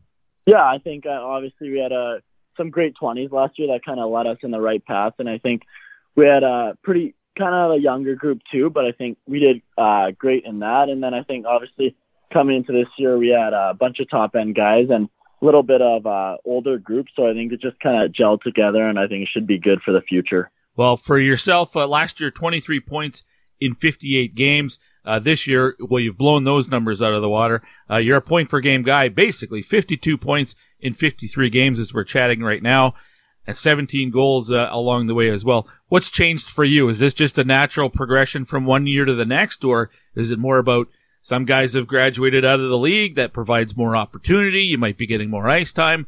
Uh, what is it for you? Yeah, I think obviously, I think coming in last year, I don't think, don't, don't think I was playing the best, but I think kind of as a 16 year old, you grow as the as the year goes on. So I think that was good for me. And then coming into this year, kind of kind of a slow start to start. I uh, wasn't playing the best, and then I think ever since around November, just kind of being putting up more numbers and helping the team win. So it's been good. Have your line mates been the same couple of guys all season, or has that changed a lot? For the most part, it's kind of been the same. It's kind of been McKenna and Wiesblatt, and then recently I've been with Basha and another guy. So it's been pretty, uh, pretty kind of the same thing all year round. So many offensive weapons for the Tigers, especially with the forward group. Uh, it really doesn't seem like. I mean, you could put all the names into a bag and or a hat and pull them out, and you you know you're going to have some pretty good line mates.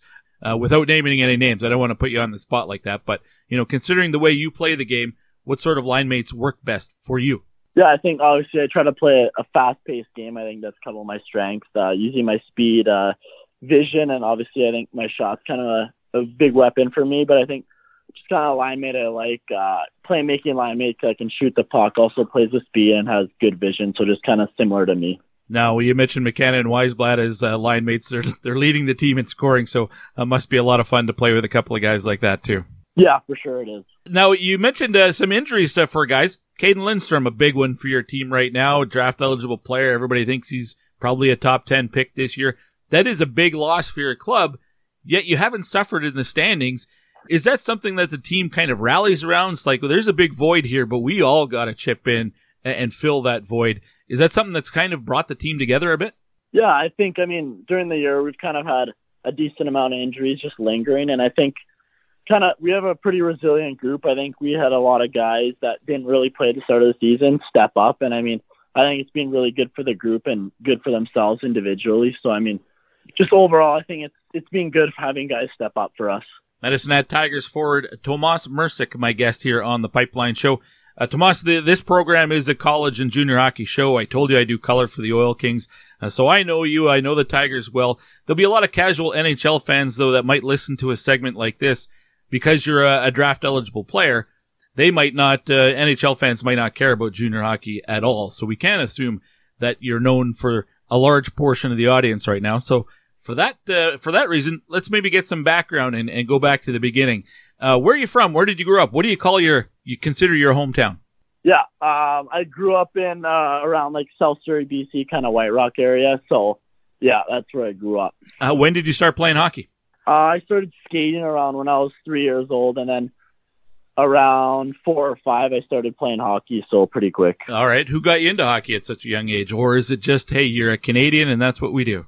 Yeah, I think uh, both both my parents didn't really play hockey. They were more soccer players. So growing up, I played both. I played hockey and soccer, and then uh, about around when I was maybe 10 years old, had to had to choose hockey over soccer. So yeah. Do they share any similarities in terms of I don't know your mindset or your skill set? Um, you know, they're obviously one's played on ice, one's one's not. But are there aspects of each sport that kind of go together? Yeah, I think obviously they're kind of pretty pretty different sports, but I mean, in the end, it's just one mindset, one goal. You just want to win. So I think they're pretty similar. Have you always been a forward, uh, Tomas, or did you try other positions along the way? Yeah, I've always been a forward. Kind of growing up, I was always a centerman, and then once I came into the Western Hockey League last year and this year, uh, I think I'd been more of a winger, but kind of a little bit of center too. So I think it's good being a little versatile like that. You're a left shot, so if you're on the wing, are you playing the left side? Um, I've been playing more the right side this year. I kind of enjoy it. I don't know why, but yeah, some guys like being on their off wing. Uh, I don't know if that, Yeah. if it changes. Uh, I don't know for breakouts or in the offensive zone. It does it matter really? I don't know. It's kind of it's a bit different. I think when I'm on the boards on the right wing, I like to pick it up on my forehand and come to the middle, and also once we're like going um, on the breakout going into uh, offensive zone, I kind of like being on that right wing, kind of for that one time shot. So I think that's kind of fitted me. I, I know uh, a lot of guys that I have on the show tell me maybe when they're six or seven or eight, their their minor hockey league team didn't have a full time goaltender, so everybody was expected to you know put the pads on, take your turn in net. Did you have a game like that? Yeah, I actually did. I think maybe I think I was around six. I played my first game as a goalie and only played one game. Haven't done it since, but yeah, it was it was a pretty fun moment. How'd it go? Do you remember? Yeah, I think we won, but I think I let in like a couple of goals, one five, well, I remember for sure, but it was fun. But you knew right away that it wasn't the position for you. Yeah, no, definitely not. Uh, let's go back to the uh, the band draft and what that day was like for you, because I know a lot of guys are maybe at school and and following along on their phones. Other guys are allowed to stay home and take it in kind of with their parents.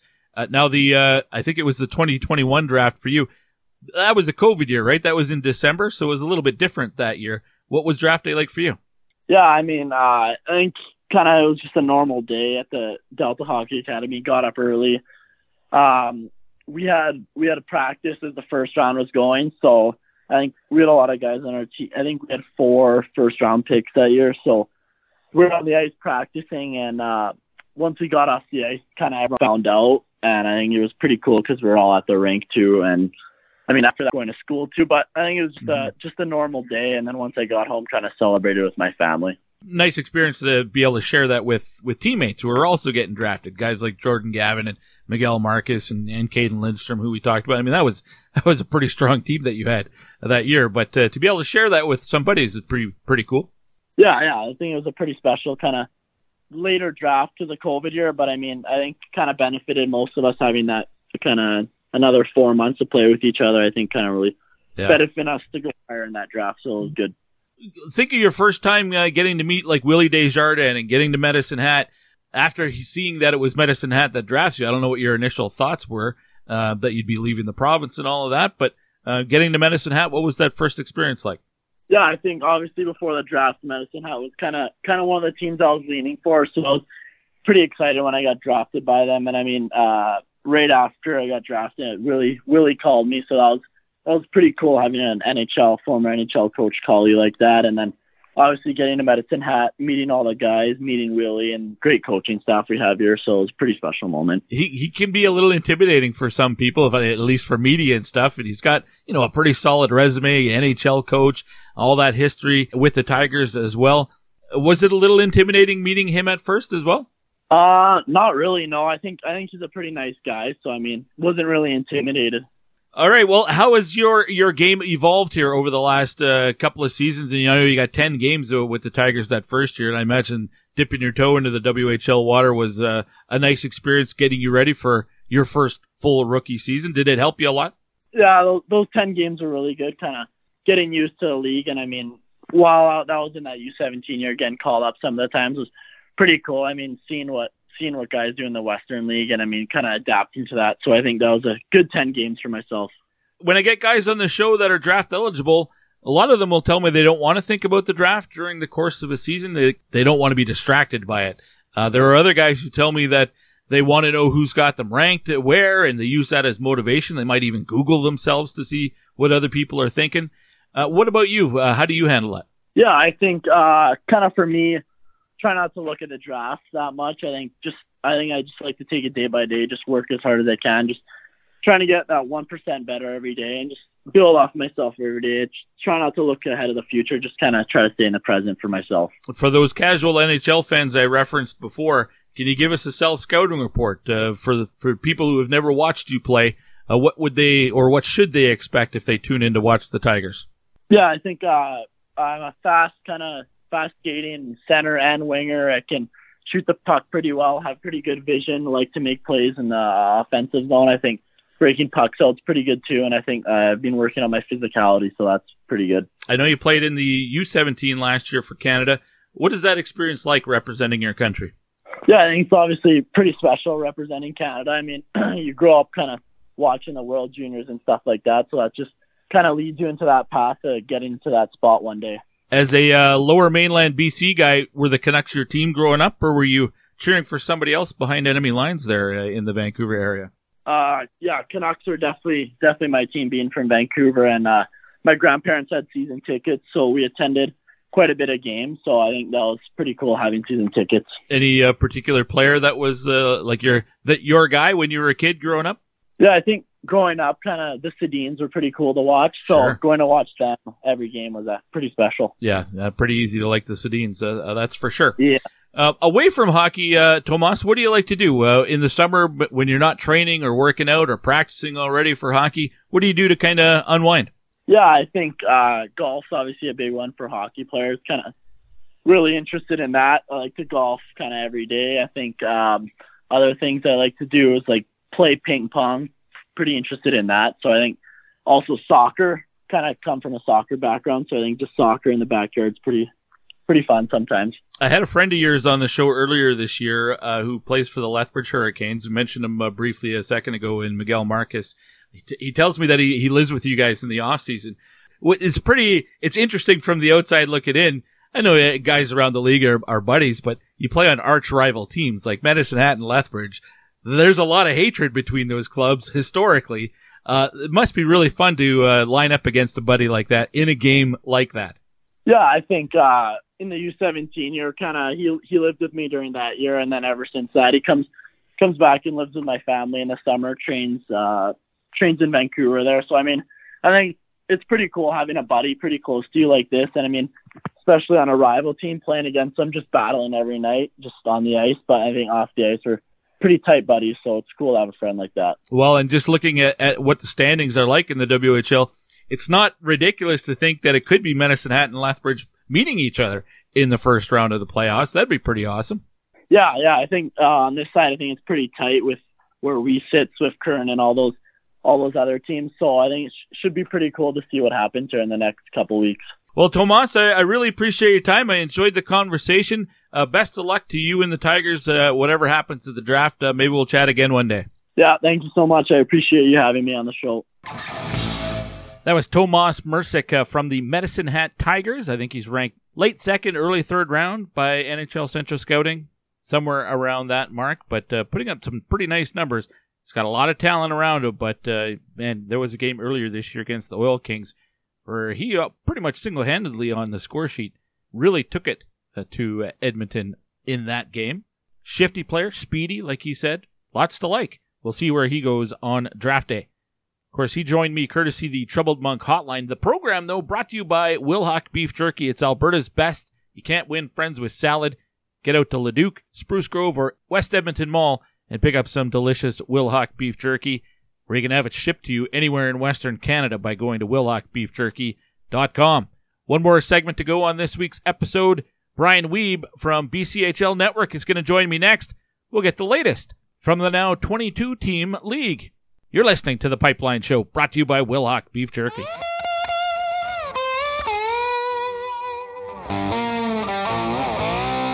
Hey, it's Tyson Jost from the Penticton V's.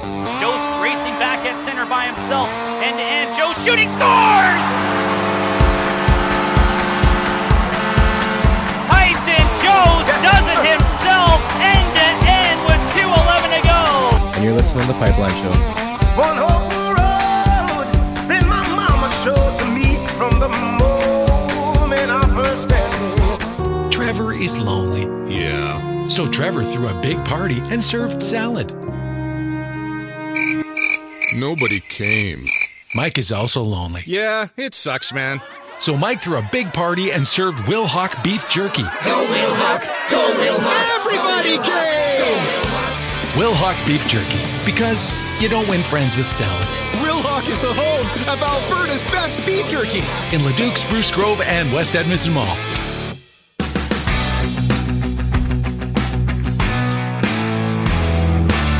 You're listening to The Pipeline Show with Guy Flaming. Make it better. Turn up the good, turn down the suck. Final segment to go on this week's episode of The Pipeline Show. We're going to talk uh, BCHL in this segment. Is uh, happy to have Brian Wiebe from BCHL Network uh, back on the program. Brian, how are things for you these days? Doing well, Guy. Thanks so much for having me on the show again. I appreciate you making time, and uh, we kind of joked before we started. I, I figured you'd be almost uh, a third busier than usual because uh, the BCHL has expanded up to what 22 teams now. It's uh, it's getting pretty big. yeah, what do you know? Jump from uh, 17 to, to 22 after losing Wenatchee last off season. That's right. Uh, five teams from uh, five teams from Alberta just jump in, and it's uh, it's one of those things that you know when you're uh, when you're not sanctioned by Hockey Canada or BB, or BC Hockey, you can make these decisions independently as as your own league, which the BCHL did. Yeah, I, I know. We, I've had guests on over the last month or two or a month and a half uh, to talk about this whole transition, the, the teams leaving and what happened and all that. Uh, so we don't have to go over all of it again. But what was your initial re- reaction to how it all started to play out at the beginning, and um, what did you make of the way it all kind of transpired? Well, I think it ended up being just a, a unfortunate circumstance in the fact that you know the plans were there for these five teams to join the BC Hockey League this coming September and that got leaked out uh, after the league's board of governors meetings around the All Star weekend uh, in Penticton, and I think that the BCHL acknowledged it like that exactly that Saturday. They put out a statement that said, "Yeah, you know what? These five teams," and I think that was a matter of uh, you know the leaks out there. Let's not let rumors spread like wildfire when in fact it wasn't a rumor at all. And so the BCHL kind of got ahead of the story, threw cold water on that and then we saw the way that the Alberta Junior Hockey League reacted and, you know, where these teams weren't allowed to play, they were only playing each other and all that kind of stuff. And then I think that um, at, at one point, and, and I could be wrong on this one, but at one point the teams weren't playing at all. Mm-hmm. And so I think the teams reached out to the BCHL or the BCHL reached out, whichever. I mean, they had already had conversations given that they were joining the league, you know, this for, for 24, 25. And I think that it was just like, you know, do you want to get these players on the ice? And the player and the team said yes. And so the BCHL said, "All right, are you willing to leave the Alberta Junior Hockey League immediately?" And clearly, the teams said yes. Uh, now we've got an Alberta division, just those five teams playing against each other right now. I go to the BCHL's website. I can't actually see any standings for those five teams. You can actually. So oh, uh, on the league website, if you click on sta- Yeah, if you click on standings, um, it defaults to the 23-24 regular season standings for the 17 BCHL teams. And then if you click the drop down to change the season, there's actually a 23-24 regular season bracket AB, and that's where you can see the the five Alberta teams and and their standings. So you can see that you know at, at this exact moment, Okotoks is two and six, Yeah. and Brooks is eight and one. Uh, to to look at the first place team and the fifth place team. All right. Thank you. I appreciate the, you holding my hand and walking me through that. I appreciate it. You're very welcome. I've been looking myself. So Yeah. Well, now anybody else who was in the same boat I am uh, was in, uh, now they can find the standings as well. So appreciate that. Um, I noticed that the team logos aren't yet up at the top for the the league's website. I know you have them on yours. I was wondering if that might have been like a trademark thing, or did they have to kind of? Uh, is there some uh, behind the scenes legalities uh, before they can officially do that? Seems seems like it should already ha- be happened, but Well, I mean, as someone that's worked with the Hockey Tech platform with websites in the past, mm, that's a design thing that isn't as easy to get changed oh, okay. um, as it would be something with the standings where you just put in the teams and whatnot. Um, now, that being said, it's not impossible, but I would think that maybe there's a redesign coming in the off season or something like that. I mean, that is the big question: is, is you know who owns the rights to to logos and Mhm. team names when it comes down to it? Is I mean, are those owned by the Alberta Junior Hockey League? I don't know. And and you would think that if they were those five teams, you know, the fact that the BCHL, um, you know, the Brook that Brooks and Sherwood Park and Blackfalds and Spruce Grove and Okotoks are are using them and they're on the BCHL website, that there would be some lawyers involved. I would think. Um, I, I honestly don't know to tell you the truth. Yeah, I don't either, and uh, it, maybe it's just as simple as well. And if it's logos, then maybe it's uh, names as well, and maybe we end up seeing the Brooks Banditos or something just to change the name slightly for next season. I have no idea, but I'm sure there's a little workarounds uh, that can be done. What what does the uh, dynamic of of having these five teams based in Alberta do for next season? I, I know you've got a story up already. Uh, well, since January about realignment for next year. How's that breaking down?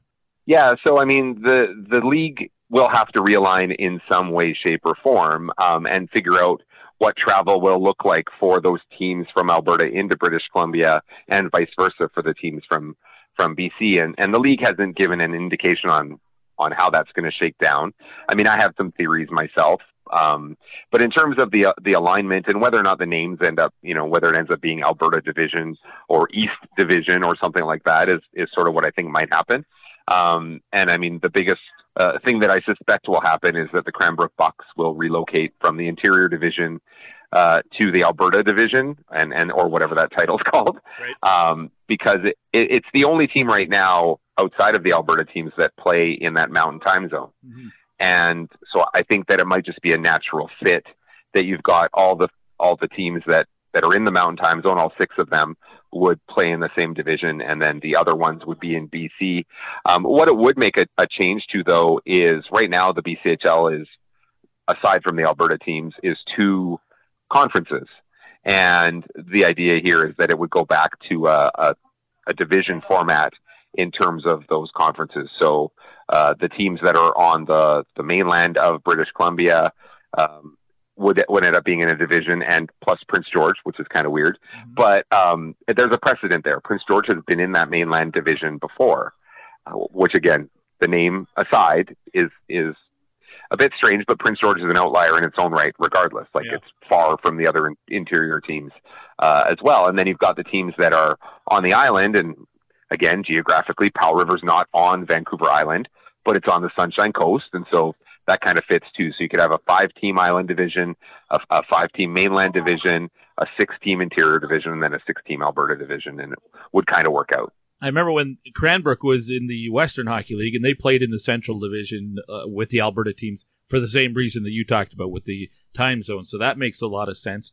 Do you see a, a situation uh, where uh, there's every team is playing in every other team's building, or do you see like, is there will the mainland division teams and the island division teams will we see them in Alberta, or do they kind of alternate from year to year like we see in the in the WHL?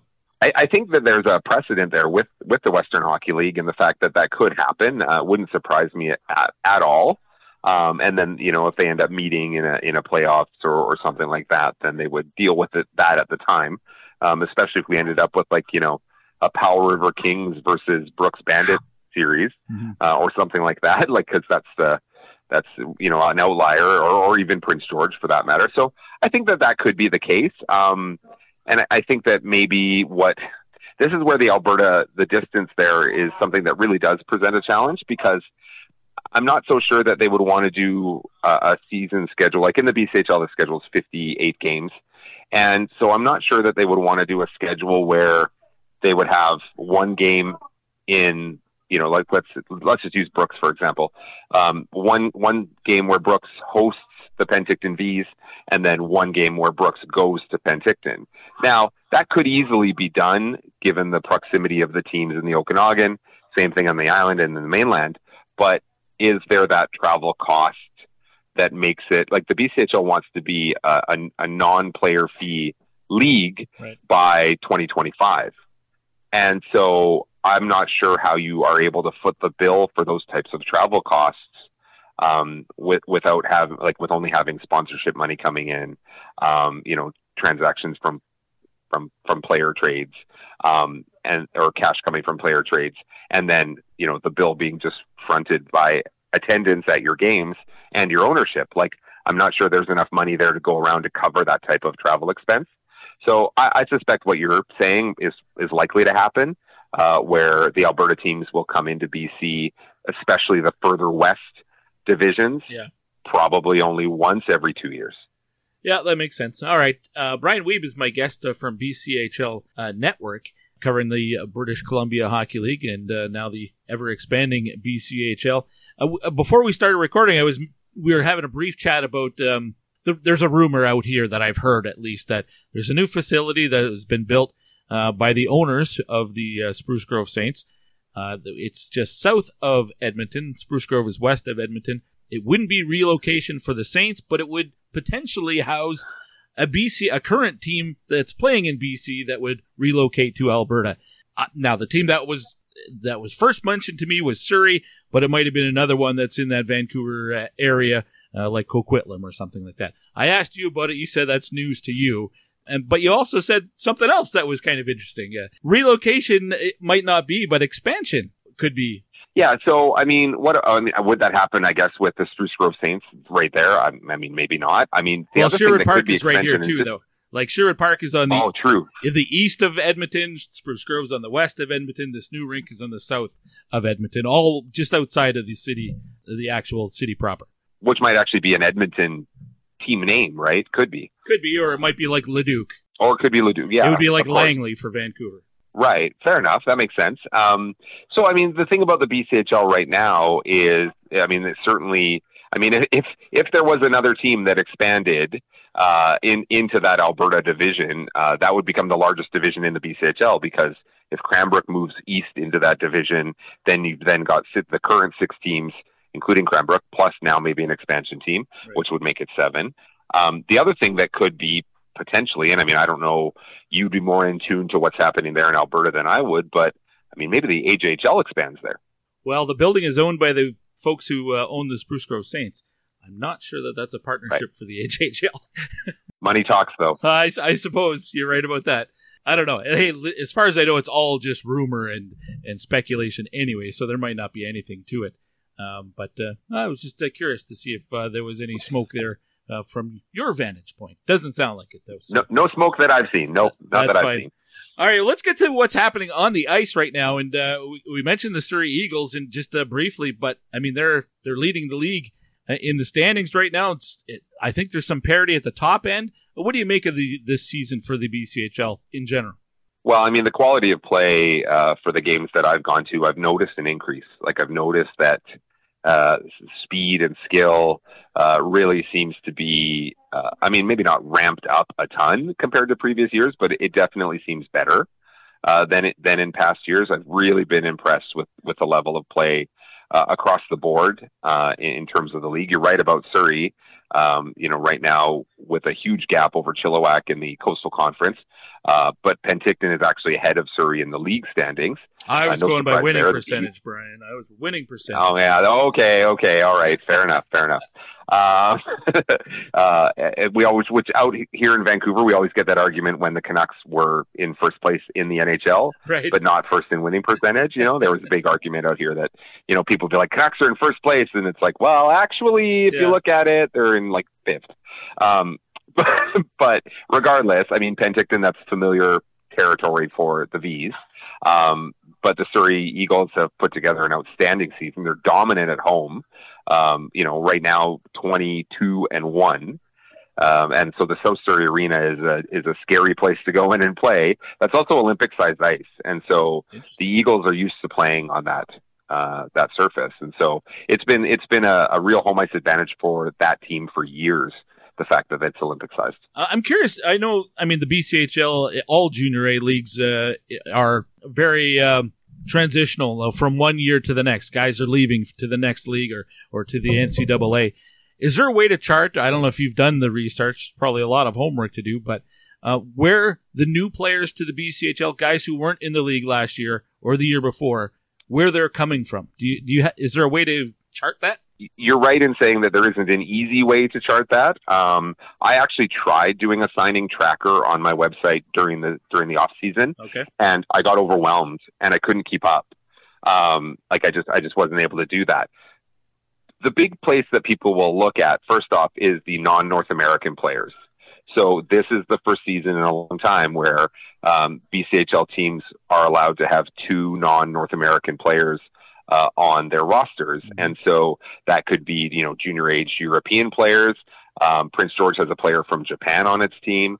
Like it, we've seen players come from all of these international locations, whereas that happened in the past before as well. Like I remember Prince George at one point had a had a Korean player. Uh, I know Alberni Valley had a couple of Belarusian players as well uh, back in the mid 2000s. But you had to go through the hoops that Hockey Canada had set up at that time.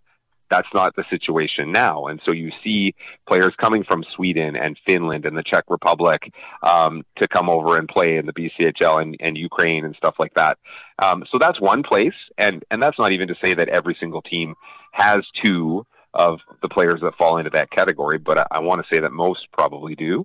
Um, and then the other thing is, is, and I think you and I may have talked about this the last time I was on the show, is the fact that now under 18 players from across Canada can sign with a BCHL team. Right. And and that was one whole reason why the league wanted to get out from under the Hockey Canada umbrella in the fact that in the Western Hockey League, it's no big deal for a 16 year old player to leave the province and go and play uh, in another one to play with a Western Hockey League team.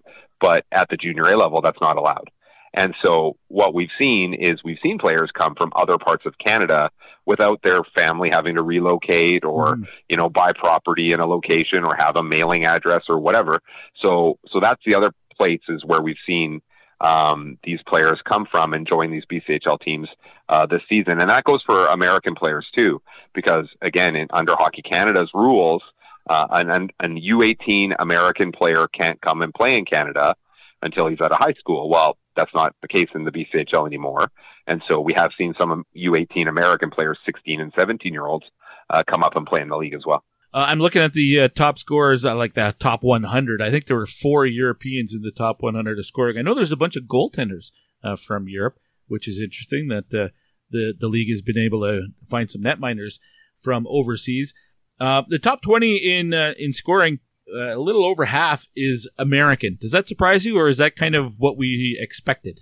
Uh, it doesn't really surprise me. Um, I mean, we've seen the league kind of going this way um, anyway, and I, I call some of these players like they're tweeners. So it's like, you know, they they play in the USHL as a 16 or 17 year old sometimes, sometimes only 16, and and they don't get, uh, especially if you're talking about an offensive player, they don't get those opportunities like you know top six forward minutes, power play minutes, that kind of thing, and they're too good though to play in the North American Hockey League and and and then or it, on the top NAHL teams, they might be a middle six forward, Right. but then they come to the BCHL and, and they get those top six minutes, power play time, and whatnot. And so I think this is why I'll be honest, I don't buy. And people t- accuse me of drinking the Kool Aid, and that's fine, but I don't buy into this idea that these leagues are all in competition with each other. There might be a player out there where the North American Hockey League is a better fit for him.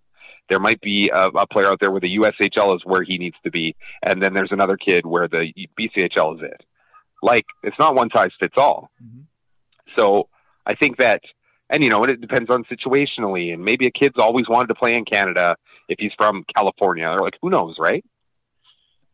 Excuse me. So that's kind of the way that I look at it, and I mean, I, I haven't crunched the numbers to see what the what the the nationalities were, you know, for the 22-23 season, but I'd I'd be willing to bet if you look at it, there'd be a handful of Americans in the top 20 scoring there as well, and that was under Hockey Canada's umbrella. Okay, well, fair enough. Uh, I'm curious. I might have to dig that out myself. Uh, when it comes to the NHL draft, we saw two guys in last year's uh, draft uh, taken in the first round. Uh, Matthew Wood, who had played in the BCHL the year previous, and uh, Bradley Nadeau, who uh, was taken, and now he's playing collegiate hockey uh, for the Maine Black Bears. Uh, this year's draft, I think the top rated guy was something like 70th in North America, so a little Yep, different there. that's right. is that an anomaly? Do you think, or is, is like is this just a one off? Do we expect that we'll see guys that rated in the first round again out of the BCHL, or do we have to adjust here with our expectations a bit? Uh, no, I think it ebbs and flows. Um, I mean, there were, I mean, Bradley Nadeau put up a 113 point season with Penticton, um, uh, which is like dominating two points per game. And so I think that what ends up happening is, is there's just years where this is the case. Um, so I don't think it's a, it's a source of concern. Um, I mean, the BCHL measures all of its success by college commitments and, and it continues to break records, its own records for college commitments in, in that regard. And I'm talking NCAA Division One. And so I know that from talking to, to CEO Chris Hebb, um, that NHL draft picks are great. That's awesome. Gives high profile to the league. Um, but that's not the be all end all for its players. And so, um, it's nice, but that's not, not really where they're looking to, Right. to send its players. So the mandate for the league is more about getting guys Division One scholarships. Much, I mean, that's very accurate to say for the USHL too. Although they they really Yep. like to pump up any NHL numbers that they can get, um, but it's You know- largely You know what I wonder? Sorry to sorry, sorry No, to interrupt you there, Guy. Um, I, I wonder because I, I look at the draft and I remember there was that one year where the USHL was just I think it was three years ago was absolutely dom- dominant, but it was all players from the the national Yes. development program. yes. You know, it's not it's not like um, you, you know the the I don't know, take your pick. Omaha Lancers had like five first round draft picks. It was, and that's not a knock against Omaha. It's just they all came from that U.S. national development team, and so I think that skews the numbers a little bit. Well, this is a you're preaching to the choir right now, Brian, because this is something I've been uh, talking about for a long time now. That uh, and I think it really needs to be specified when you're looking at the USHL specifically is that the players who go play for the NTDP, they're part-time USHL players because their schedule is you know they play over the course of two seasons. The program plays 120 some games, but less than half of them are actually in the USHL. Um, so it's Right. it's very part time USHL players, uh, in my opinion. So I appreciate the, that you feel the same way. Um, yes, it greatly inflates the numbers uh, for the USHL. I don't think there's there's any way around that. Speaking of the USHL, another rumor that I've heard is that there there's going to be some sort of partnership at least being worked on between the BCHL and the USHL, which is interesting because I had the USHL's commissioner on the show last summer. and We were talking about the BCHL a little bit, and, and he really hoped that the league would get back under the Hockey Canada umbrellas. He said that he'd love to play against BCHL teams or have an association, but can't with a unsanctioned league. Do you think there's something in the works that they'll find some way to maybe bring the BCHL under the USHL umbrella? Um, not unless the U- USHL leaves USA Hockey, because it would it would have to be that way. Like the USHL is sanctioned by the national governing body of the sport in America, and for the BCHL to be under that umbrella, it's not really the USHL umbrella; it's USA Hockey's. if the BCHL had, you know, if, when Wenatchee was there, would that be that one toe south of the border? Would that be enough to qualify every team in the BCHL to fall under USA Hockey? Well, that question that you just asked is the same reason why every team in the Western Hockey League and Ontario Hockey League and Quebec Major Junior Hockey League isn't under Hockey Canada's umbrella either. Hmm. Right? Like the Seattle Thunderbirds, Seattle Thunderbirds aren't under Hockey Canada's umbrella. They're just they so the way that it, it works is um uh, and I, I remember reading. This was at one point I read the agreement between the like the the CJHL, the Junior A Yeah. overarching governing body, and and the the CJHL is essentially a partner league with Hockey Canada, and the the major junior, so the CHL is similar, which is why, and again, this is the BCHL saying, you know, why are we different? Right. Um, when they were sanctioned, you know, it's okay for 16 to 20 year old players in the, the Canadian Hockey League to wear a half visor. Yeah. But a Hockey Canada rule is that players at that age are supposed to wear a full cage or a full bubble. Well, in major junior, it's okay though. So it's it's not that, and again, again, the Western Hockey League has all its own rules about discipline and and all that kind of stuff. Yet they're still a partner of Hockey Canada. Right. So, so the USHL is similar in the fact that it's it, it it's under USA Hockey's umbrella. Now, again, I don't know the in, entire workings of the relationship between the USHL and USA Hockey.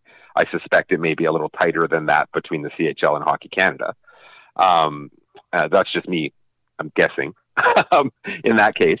But I, I, I, I see where the commissioner of the USHL is coming from. Is that the fact is that the the governing bodies are supposed to adhere to what happens outside of its own country. So USA Hockey and Hockey Canada clearly they have agreements for transfers and all that kind of stuff. Um, that that the USHL shouldn't be working with the non-sanctioned league in, in Canada in that in that case. Um, I thought the exact same thing. So a perfect example was this this last uh, World Junior Hockey Championship. There were BCHL players who played for their home countries, like Norway, uh, at the World Juniors, and I was like, how, how can that happen? Because the double IHF should recognize that this is a non-sanctioned Hockey Canada like team that this player is playing for. Hmm. Yet Hockey Norway was like, no problem, let's go. I didn't even think of that. Right? Like that that that shouldn't happen. you know, because it, it should like basically the the governing body of hockey in Norway should recognize what Hockey Canada has said, and that's that these players aren't eligible for the World Juniors. Wow, lots of balls up in the air there. Can of worms. what, what about the uh, the Trail Smoke Eaters? I know there was some uh, some concern about their financial viability moving forward. Any update there? Uh, not that I'm aware of. I mean, I know Trail's got a solid ownership group who's done a lot to invest um, in the community and in the arena. Um, when you look at attendance, in terms of reported attendance, Trails is uh, is I, I want to say I think fifth in the league. Wow. Um, for a market that's not all that large Yeah, uh, in that East Kootenay area or yeah, in that West Kootenay area. Um, so Trail, from what I all accounts, I mean, Cominco Arena is still crazy old, but um, uh, I mean endearing. I mean endearing. That's what I meant to say. Um, uh, and, and you know what it is? It's a fabulous old barn. Like I love going to Cominco Arena. Um, so no, I mean in terms of at the turnstiles, Trail's doing all right. Uh, before I let you go, Brian, what do you got coming out at uh, BCHL Network that we should watch for? Uh, well, I've got a Q&A coming out with uh, with BCHL CEO Chris Hebb. Uh, that's coming out uh, hopefully soon um, in the next few days. Uh, some player profiles as well. Uh, and I know one of my writers is actually working on the first AJHL sp- team specific, so one of the five uh, specific article uh, in the next little while too. So we're just waiting for for that to come down the pike. Fantastic, great stuff. I kept you a long time, but it was uh, always educational for me, so I appreciate it. Uh, Brian, this was great. Yeah, my pleasure, Gee. Anytime. All right, there's Brian Wiebe from BCHL Network, and just out of curiosity, I did pull up the uh, nationality breakdown for the BCHL over the last, uh, well, this year, last year, and the year before, as an example, just to compare. So a couple of years ago, in the 2021-22 season, that would be the last under the CJHL and Hockey Canada together. Matthew Wood led the league in scoring that year. He had 85 points. Of the top 25 scorers in the league that year, all were Canadian except two. So 23, in fact, 24 of the top 26 were Canadian. The other two were both American, no Euros. And the nationality breakdown was uh, 80.9% of the players in the BCHL that year were Canadian. 18.3 were American, and then there was a sprinkling of guys 0.2% from Norway, 0.2% from Russia, 0.2% from Sweden, 0.2% from Switzerland, in those cases, I, I'd have to look them up specifically. Might have been dual citizens or something like that. I'm not even sure. But just a hair under 81% uh, were Canadian, 18.3% were American. That was basically the breakdown. That is from uh, two seasons ago. Last season, still under Hockey Canada, but after they'd left the Canadian Junior Hockey League, the Canadian content dropped to 75.5%. That 5% difference basically going all to Americans. 23.8% in the BCHL last year were Americans. You had a Russian in Aydar Suniev with the Penticton Vees, who was a third in scoring. Of course, the Nadeau brothers uh, led the way by a mile. All three of those guys were with the Penticton Vees. The Nadeau's Canadian. But notably, eight of the top 20 scorers last year were American. So that's a big change from only having two in the top 25 to eight in the top 20.